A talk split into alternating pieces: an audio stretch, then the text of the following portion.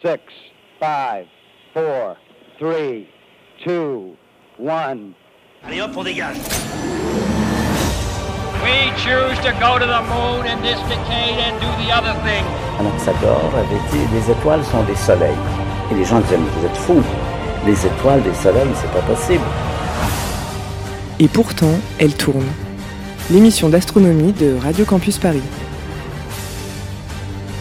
It works. Bitches. Dans ta face, Neil Armstrong. Bonjour à tous chers auditeurs et bienvenue dans Et pourtant elle tourne. Pour cette dernière émission de l'année, nous allons vous parler de la dernière planète du système solaire, Neptune.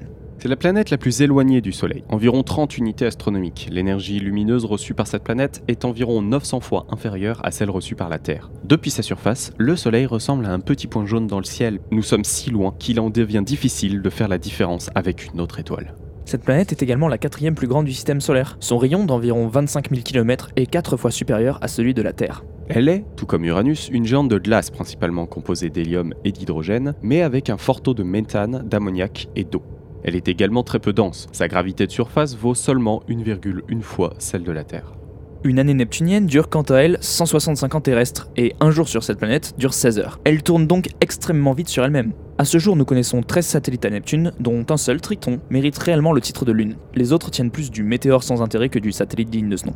Neptune étant la planète la plus proche de la ceinture de Kuiper, il est probable qu'elle capture régulièrement de petits objets qui lui servent de compagnons pendant un temps avant de les recatapulter à nouveau dans l'espace. Elle possède également un système de 5 anneaux découvert en 1984, probablement composé de matière organique extrêmement sombre. Neptune est la première planète du système solaire à avoir été officiellement découverte grâce au calcul. En effet, le mathématicien et astronome français Urbain Le Verrier a prédit sa trajectoire fin août 1846, en se basant uniquement sur les déformations de l'orbite d'Uranus. Cependant, tout comme Uranus, Neptune a été observé à de nombreuses reprises par le passé, par des astronomes tels que Galilée ou John Herschel, qui n'ont pas détecté son caractère planétaire. C'est toutefois à partir des années 90, avec la construction de Hubble, qu'on obtient les premiers clichés de grande précision. La seule sonde à avoir approché Neptune est Voyager 2. En 1989, le survol a permis aux ingénieurs de la NASA de mesurer la période de rotation de la planète, mais aussi de découvrir six nouveaux satellites afin de révéler le climat étonnamment actif régnant sur Neptune.